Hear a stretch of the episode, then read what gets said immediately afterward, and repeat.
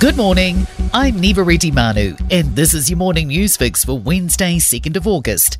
In this update, economists are expecting a very small rise in New Zealand's unemployment rate when the figures come out this morning.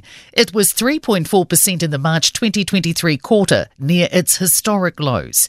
NZ Herald business editor at large, Liam Dann, says unemployment is one of the last economic indicators to be affected by high interest rates. We've had a period of really um, intense labour shortages, so businesses are probably reluctant to suddenly start cutting staff when it's been so hard to get them. Meanwhile, a school principal says our tight labour market is contributing to a drop in NCEA achievement. Education Ministry data shows only 75% of school leavers attained NCEA level 2 or above last year, down from 81% in 2017. Secondary Principals Association President Vaughan Couillault says students are being enticed into work instead. He says employers are dipping down into the 17 to 20 year old age group to fill shortages. People in parts of the South Island will need an extra layer or two today. A strong wind warning is in place this morning for most regions. Snow has been accumulating overnight and will continue across Southland and Otago, reaching low levels in some areas. Met Service meteorologist Mmathapelo Makgabutlane says exposed parts of Otago, the Canterbury High Country, and Marlborough could see severe wind gusts. We would expect wind speeds in the region of about 120 kilometers per hour, and those are very strong winds. Retailers and dairy owners are increasingly concerned about police responsiveness. Police data suggests just 2.3% of reported retail crime leads to an arrest.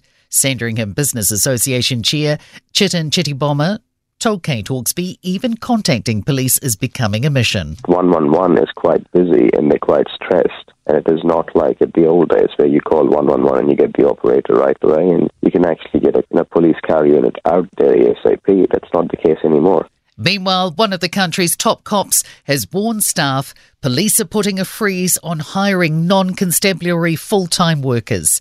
A high level directive seen by our newsroom includes cuts to contractors and consultants and delaying recruitment for non constabulary roles. The move has been suggested so police can focus on efficiency and productivity. The Police Association says it's concerned the constraints fail to recognise the increasing demand on police resources. And detectives hope to resume searching Christchurch waterways today for missing real estate agent Yan Fei Bao. It's now two weeks since the 44 year old was last seen.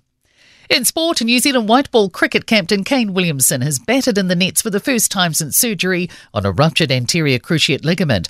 Hopes remain that he will play the 50 over World Cup in India during October and November.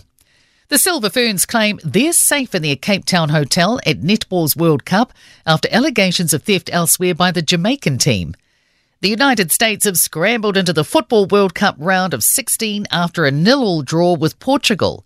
A 91st minute Portuguese strike hit the goalpost. I'm Niva Retimanu. That's your latest news fix. We'll be back with the next update at midday from the Newstalk ZB Newsroom.